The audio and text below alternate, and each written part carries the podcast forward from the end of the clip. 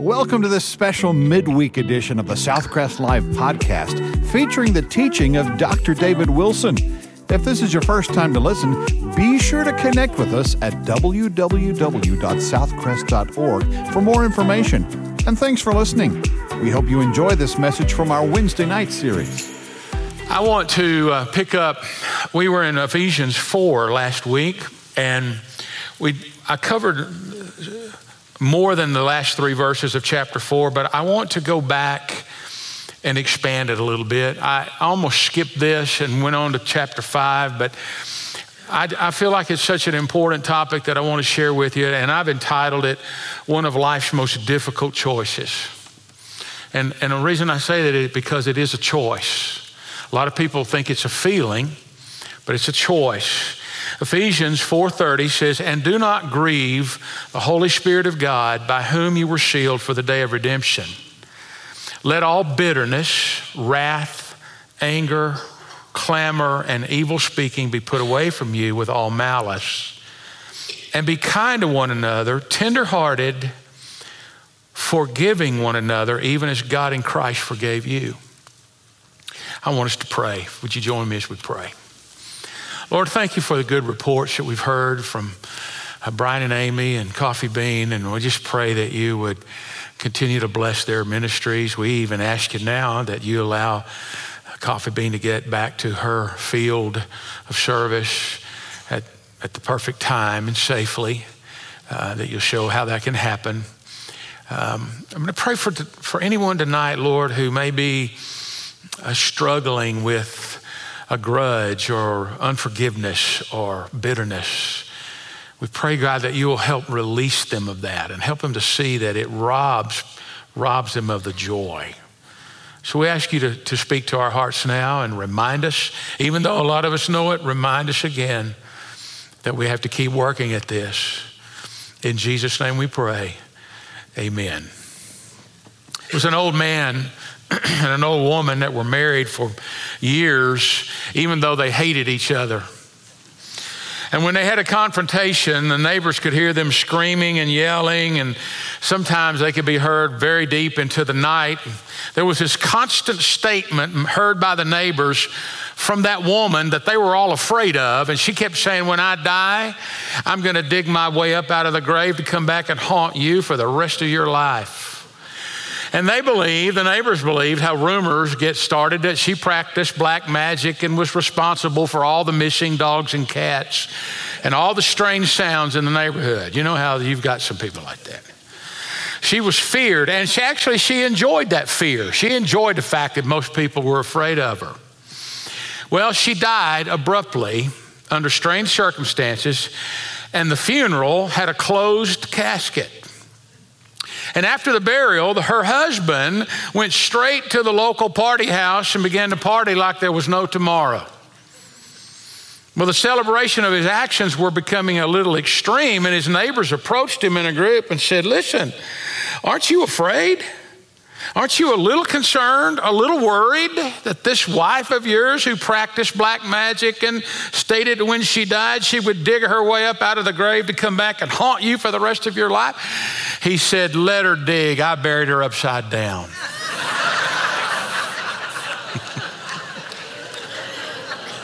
you won't remember anything else tonight. What's one of the worst sins Christians commit? Don't, don't start naming them. But, you know, a lot of times we think, well, murder and adultery and whatever. But you know, there's a hidden, hidden sin. It's not really as hidden as most people think. But it would be the sin of bitterness and unforgiveness. Now, I know what I'm talking about because I've been there. It, it, you were looking at a, a professional at one time, not now. I'm not a professional, but I could have been a professional grudge holder. Holding a grudge, remembering the wrongs that have been done. I've had a lot of wrongs done at times. It's cost me a lot of money. And I want to tell you what I'm going to share with you tonight, I know from personal experience, and that, that it robs you of the joy of the Lord. Bitterness is an attitude that refuses to forgive offenses. And forgiveness is an attitude that honestly acknowledges what's happened, but then dismisses it on the basis of God's forgiveness for us. You've been forgiven, and God tells you and me to forgive other people. He didn't say if you feel like it, He tells us to forgive other people. And the Bible tells us to love our neighbors and also to love our enemies because generally they're the same people. If you think about it, or they're going to be at least sometime in their life. So I want to share, I, got a couple of other scriptures. I'm, I'm going to stay back here on Ephesians, but tonight, I've been going verse by verse, and I'll get back to that um, next week in, in chapter five. But I want to talk about forgiveness because it mentions it right here with bitterness and wrath and anger. I mean, you, you can see. You can see it in verses 31. And in verse 30, it says, Do not grieve the Holy Spirit. Uh, Hebrews chapter 12, verse 15, I want, to read, I want to read one verse to you. Looking carefully, pursue peace with all people and holiness without which no one will see the Lord, looking carefully lest anyone fall short of the grace of God, lest any root of bitterness springing up causes trouble, and by this many become defiled. You see, bitterness is a root it's one thing to get mad, it's one thing to be offended, it's another thing to become bitter because unforgiveness turns into that and it becomes a root. I read of two sisters who had a squabble and they'd been feuding for 30 years. One of them's name was Matilda, and on her 70th birthday, her sister Alice felt a little pang of remorse, but got over it. And then later, when she heard that Matilda was ill, she thought, I better go see my sister. And so she walked in, and from her sick bed, Matilda looked at Alice, her sister, sternly and said, The doctors say I'm seriously ill, Alice. If I pass away, I want you to know you're forgiven. But if I pull through, things are still the same. now, there's you an example you just can't get over it. Well, several things happen to you when you hold a grudge or you're filled with, filled with bitterness. First of all, you, love the, you lose the joy of Christian fellowship. You're not much fun to be around. Go ahead and put the first one up there. We're behind. Anybody working the outline? There you go. Man's dilemma. Let's talk about man's dilemma. And the, I skipped that. It was my fault. You lose the joy of Christian fellowship.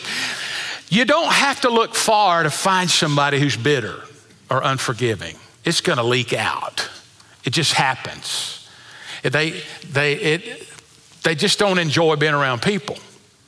They've got an anger issue, they've got something eating on them two little brothers, Harry and James, had finished supper and they were playing until bedtime. And somehow Harry hit James with a stick, and tears and bitter words followed, and charges and accusations were being thrown around. And mom instructed James, she said, James, now before you go to bed, you're going to have to forgive your brother.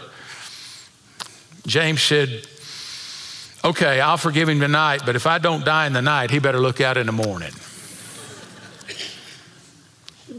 We can relate to that, can't we? Another thing you do is you break the harmony in your home. When you're bitter, it affects your home. You take it out on other people. You take it out on the people you love, your wife, your children. Your temper flares at the drop of a hat. Don Nutt who lived in Texas, said he and his wife been married 50 years, and he says that the secret is they never went to bed without settling any differences between them. But then Don conceded that there had been times when he went 10 days without sleep. the fact is, you're going to have spats, you're going to get mad, but, but if you don't forgive, you're not going to have any harmony in your home. During World War II, the United States submarine Tang T A N G, surfaced under the cover of darkness to fire upon a large Japanese convoy off the coast of China. And since the previous air raids had left the American vessel with only eight torpedoes, The accuracy of every shot was important. And the first seven missiles were right on target, but when they fired the eighth one, it suddenly deviated and headed right back toward their own ship. And before anything could be done, in a matter of seconds, the submarine was hit and sunk, received a direct hit, sank almost instantly. In the same way, the hostilities we have turn right around and hurt us. They come back and injure you. The third thing, and, and I, can, I can go back to the Ephesians passage, and it's, it, it'll hinder the power in your church. We are dependent upon the Holy Spirit. God owns this church. This church belongs to Jesus. The kingdom belongs to Jesus. And we are empowered by the Holy Spirit. And I read that uh, do not grieve the Holy Spirit of God by whom you were sealed for the day of redemption. The, the word grieve, and I mentioned this last week, is the strongest word for weeping. It's the same word used when a parent lost a child, that kind of grief. Strong, strong word. And Christians, when they hurt other Christians and when there's grudges, it, you grieve the Holy Spirit. You know, you get enough people in a congregation that are mad or mad at each other. God, the Lord doesn't work in that. I've been in churches like that. Uh, uh, Southcrest is of the size now that it doesn't mean that you can't grieve the Holy Spirit, but but I've my first church was in a little town, a little community of 786 people. They were all kin to one another. Need I say any more? because if, if they were mad before they got there, they were already mad at church. And I'm telling you, there were times it was like the Lord said, I can't work in that group. They've got everybody in there's mad at each other. And unforgiveness will do that. I've seen it kill a church. You corner a rattlesnake, sometimes it can become so frenzied it'll strike and bite itself. I don't want to find that out. I've read that. But uh, in the same way, when a person harbors hatred and resentment, they're hurt by the poison of their own malice. They think they're hurting someone else. George Martin tells the true story. He, he said, A fellow who once wrote a nasty letter to his father and since we, he said, since we worked in the same office, I advised him not to send it because it was written in a fit of anger and temper. But he sealed it and asked me to put it in the mail. But instead, I simply slipped it into my pocket and kept it till the next day. The following morning, he arrived at the office and he said, George, I wish I'd never sent that note to my dad. I know it's going to hurt him deeply, and I know it will break his heart when he reads it. I'd give $50 to get it back. And George pulled the envelope from his pocket and handed it to him. And he, and he said he was so overjoyed that he really did want to pay me, but he wouldn't let him do it. But you see, anger can kill what God's doing in a church, it can hinder the power in your church. So, when it comes to forgiveness, who's the example? Let me read to you out of Matthew 18. Verse 21 Peter came to Jesus and said, Lord, how often shall my brother sin against me and I forgive him? Up to seven times? And Jesus said, I do not say to you up to seven times, but up to 70 times seven. Therefore, the kingdom of heaven is like a certain king who wanted to settle accounts with his servants. And when he began to settle accounts, one was brought to him. He owed him 10,000 talents, about 50, 60 million dollars. But as he was not able to pay his master, commanded that he be sold with his wife and children and all that he had, and that payment be made. The servant therefore fell down before him, saying, Master, have patience with me, and I'll pay you all. And then the master of that servant was moved with compassion, released him, and forgave him the debt. Forgave him the debt. But that servant went out and found one of his fellow servants who owed him a hundred denarii, about $18. And he laid hands on him and took him by the throat, saying, Pay me what you owe. And his fellow servant fell down at his feet and begged him, saying, Have patience with me, and I'll pay you all. But he would not, and went out and threw him into prison until he should pay the debt. So when his fellow servants saw what had been done, they were very grieved and came and told their master all that had been done. And his master, after he called him in, said, You wicked servant, I forgave you all the debt because you begged me.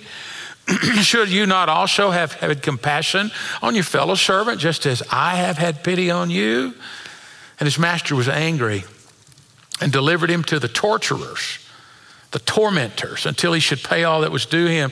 So my heavenly Father also will do to you if you don't from your heart forgive your brother his trespasses. Peter came to Jesus and kind of probably in a sarcastic way said, Lord, how many times have I got to forgive somebody? Up to seven times the number of completion. And Jesus said, No. And Peter probably went, and then he said, 70 times seven. Does he mean you, you count 490 times? No.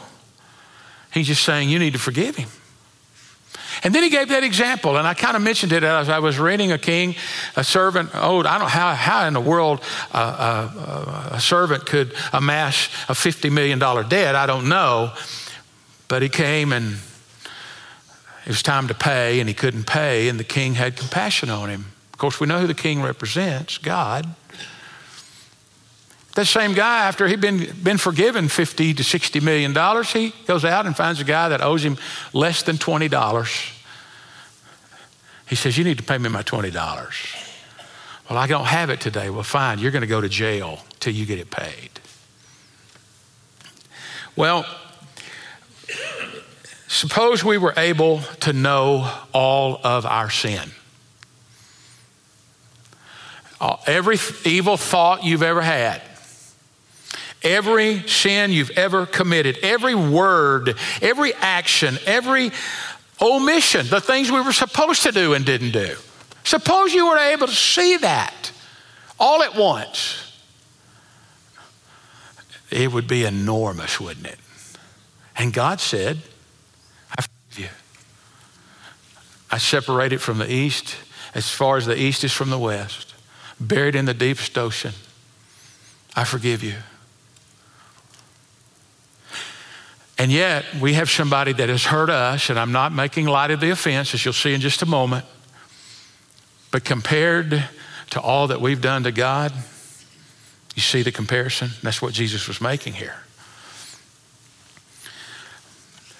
Ephesians says, just as God in Christ forgave you or has forgiven you. I want to call your attention to a couple of things. First of all, God's forgiveness is not because of our worthiness. You know, a lot of times we say, You're not worthy of my forgiveness. what if God said that? Well, none of us were worthy of his forgiveness. Let me ask you this if you ask the average person, what kind of person's going to heaven? You ask the average person, not you, y'all are smarter. But you ask the average person, what, what person's going to heaven? And they will say something like those who go to church, or those who read their Bibles, or those who love their neighbors, or those who believe in God. In other words, God forgives good people. You understand what I'm saying? But while that seems logical, it's con- contrary to what God's word said. Good people don't need forgiveness, sinful people do. Bad people need forgiveness. Jesus spent much of his ministry illustrating that. He was criticized by running around with all of those sinners, those self righteous Pharisees and those tax gatherers and those sinners and those, and, and, they, and they, they would look down at Jesus and look, look, he's going to contaminate himself. He needs to be with the good people. And so we sort of get that idea that, you know, only a good person deserves forgiveness.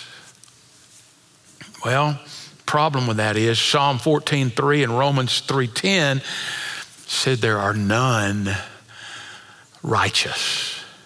No, not one. Not one. And so, what the Bible is saying is that God forgave us when we least deserved it while we were yet sinners. Colossians 1:21. And although you were formerly alienated and hostile in mind, engaged in evil deeds, yet he has now reconciled you to in his fleshly body through death in order to present you before him holy and blameless and beyond reproach. We're not forgiven because we're good. We're good because we're forgiven. And you know what? God's forgiveness is not because of our works.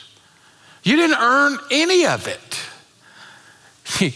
Nothing I do or don't do can ever earn God's forgiveness. Romans 5 1 says that we are justified by faith. Let me read it to you.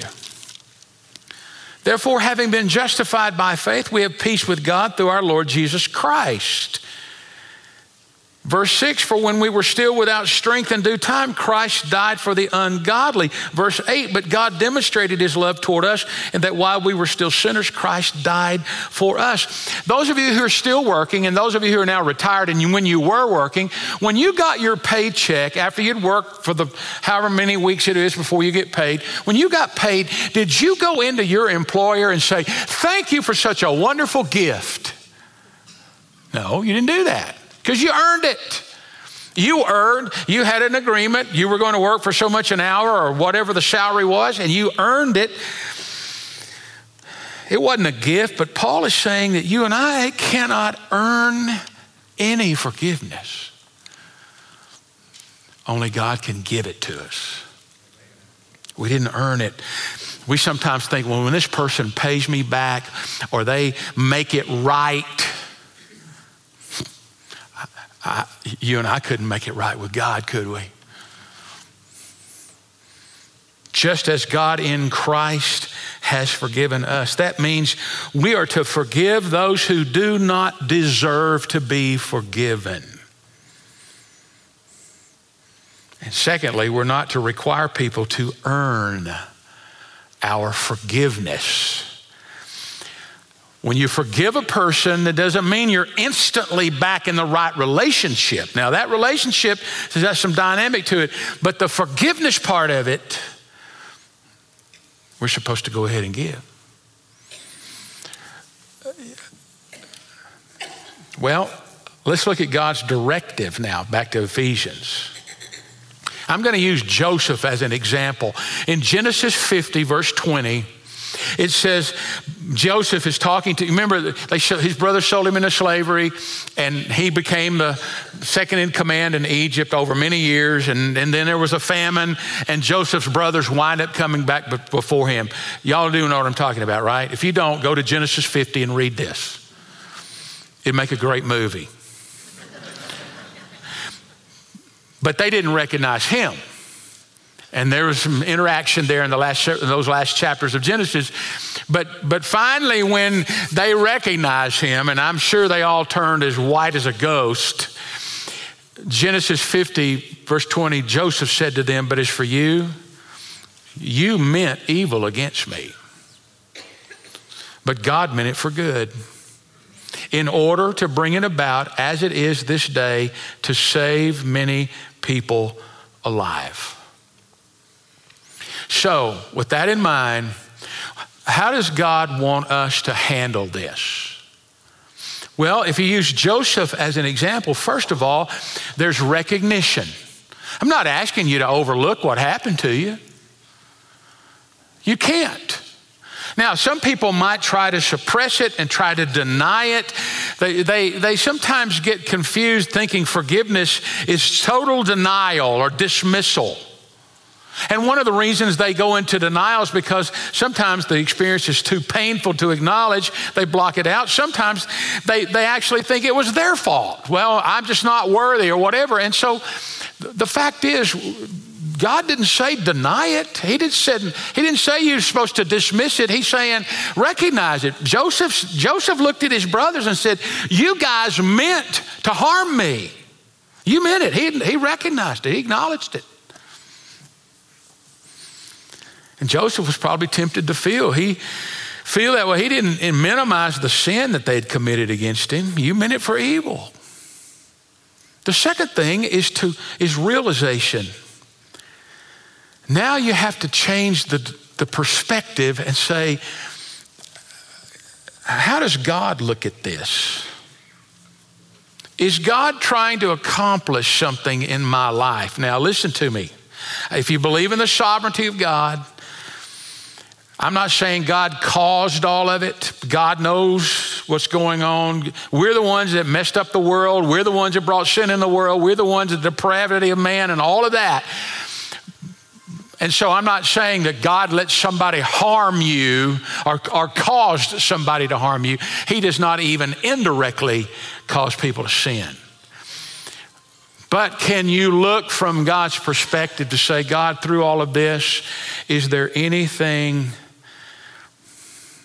you want me to learn? Is there anything you want to teach me? Is there anything that you want to strengthen me in? You see, we define good. We know Romans 8 28. For God, what does it say? I just drew a blank. For, for, he works all things together. He didn't say everything was good. He works all things together for the good.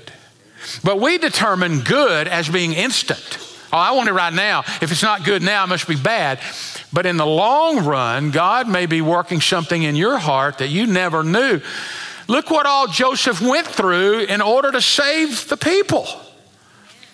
You have no idea if God's going to put you there one day. All you can know is that, man, right now I've been through it. But see, Romans 8 29 says, For whom he foreknew, he predestined to become conformed to the image of his son, that he might be the firstborn among many brethren. God is able to take the worst offenses committed against us and use them for his glory somehow. God meant it for good in order to bring about this present result to preserve many people alive, Joseph said. Sometimes we don't get to see the eternal glimpse. The third thing is repentance. You can't write a check when you have no money in your account. well, you're not supposed to. There are people that do. But you can't forgive someone if you haven't been forgiven. How do you receive God's forgiveness? First, you, you identify the sin that you've committed against your family, against friends, against Christians, against God. Secondly, you confess those sins to God. And finally, you receive His forgiveness because of Jesus' death on the cross and resurrection. And if you're a believer, 1 John 1 9 comes into play. I confess my sin to you. You've got to admit it. Believe it or not, unforgiveness is a sin. And so you need forgiveness before you can give it. And then the last thing I'm going to share with you, to me, is, is the most, well, it's all important, but it's the word release. The word forgiveness means to release, to lift up and bear away. Um, to put on a scapegoat. When the high priest came out of the Holy of Holies, after he'd made atonement for the sins of the people back in the Old Testament times, he would come out and lay his hands on one of the, the, the sheep, the goats, and they would lead this goat out, indicating that the sins of the people had been carried away symbolically. We get our term scapegoat from that. To, to forgive somebody means to release them. Now, I haven't covered this passage in Colossians yet on Sunday morning, but I will. And so I'm not going to tell you what day or you'll skip. but this is what I listen to Colossians 2 13 and 14. And you, being dead in your trespasses and, un, and the uncircumcision of your flesh, he has made alive together with him, having forgiven you all trespasses, having wiped out the handwriting of requirements that was against us, which was contrary to us, and he has taken it out of the way, having nailed it to the cross. When you committed a crime or you owed people money, you could be put into prison on the door of the prison would be the handwriting of requirements or the handwriting of ordinances against you. It would state the payment, it would state the time. Somebody could come by and they could see that on the door. And if they paid, if it was a monetary thing that you owed, they could buy you out or they could pay it and you would be let out. If it was a time served, whatever. But whenever the time served or the penalty was paid, they would open the door, they would take that handwriting of ordinances against you and they would write across it, It is finished. Literally. That sound familiar? And they would give you the receipt, stating that you could never be charged with that again. This is what I do when I forgive someone. And I go back to that Matthew 18 passage where Peter said, Lord, how many times have I got to forgive somebody? Seven times? No. When you give somebody the receipt, that means that you don't you don't bring that up anymore. It's paid. When you give somebody the receipt, you have to pay it. You've, you, it costs you something. And to forgive somebody costs you something. It cost God. His son Jesus, Jesus died. And he paid the price of our sin and the Holy Spirit now is given to us as the guarantee of our salvation. And but but forgiveness it's, it, it isn't conditional. You don't forgive and they say, I take it back. So when I see a person that maybe that's offended me and I have forgiven them, in my mind, I've given them the receipt. I put across it, it is finished. I've given them the receipt. Listen, I had a truck stolen from me I loaned it to a man, he stole it. I couldn't get it back because I'd loaned it to him. It cost me a pickup for giving him that, forgive that guy. I loaned another guy a lot of money on my credit cards. This was back when I was ignorant. I am now more mature. I remember how bitter I got until one day I called him he was in another town. It's after I moved to, Lubbock. He was in Tyler. And he's, he's gone now. He's with the Lord now. He's a Christian. And I said, I want you to know something. If you could send any money along the way, which he hadn't at that time, that'll be fine. But I want you to know when I get this debt paid, you're forgiven. And I'm telling you, the moment I did that, the peace came back in my heart. It cost me $25,000. Shows you how stupid I was. I had to do the same with my truck. Lord, that, that truck belonged to you, it wasn't mine. But I'm telling you, it's not worth hanging on to because the joy and the, and the frustration and the anger and it's just not worth it. A prominent man was asked by a reporter if he remembered an incident in which a friend had hurt him deeply. And here's how he answered it I specifically remember forgetting it. And God has forgiven your sins, and according to Micah 7:19, He has buried them in the deepest ocean. And somewhere they forgot to put up that he put a sign up that said no fishing. He's not going to bring it back up. And so it's a choice. It's a command. It's a choice, not a feeling. You don't, this isn't a feeling. You can't feel your way into this one. You have to say, Lord, I'm going to be obedient to you. And right now, I'm going to write across it, it is finished and I'm giving them the receipt, whether they ask for it or not. Sometimes they don't ever ask for it. But life is too short for you to not forgive somebody and to hang on to that bitterness for so long that it's, it's sort of like bitterness is like dr- you're drinking poison hoping they will die. Seriously. It'll eat you up. It will. Take it from one who knows. Trust me, I know. it's just not worth it. And aren't you glad God forgave you? Amen, me too. Let's pray. Lord, thank you for your word. Help us to be forgiving people. Help us, God. We, it's hard. It's so hard. It's not the natural thing to do because we naturally just want to hold on to everything. But God, help us to be like you, to be Christ like, and that means to forgive. That doesn't mean to let people run over us, but it doesn't mean we hold grudges and we just keep carrying this deep seated anger and bitterness the rest of our life. So I pray that people will leave their receipts tonight in the chairs as they leave. And we'll just pick them up and throw them away. I pray you'll bring their peace back into their life.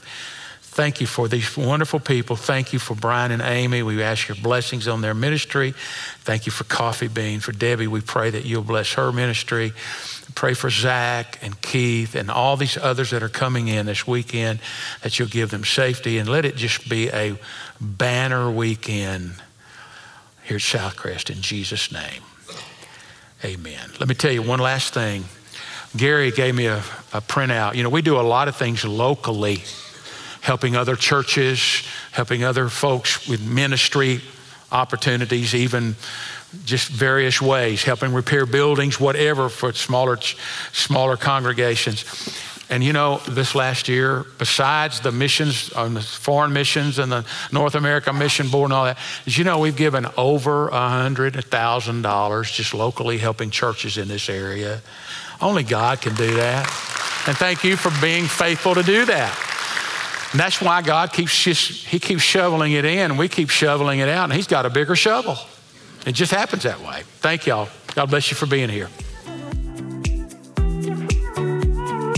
Thanks for listening to this installment of the Southcrest Wednesday night series featuring Senior Pastor David Wilson.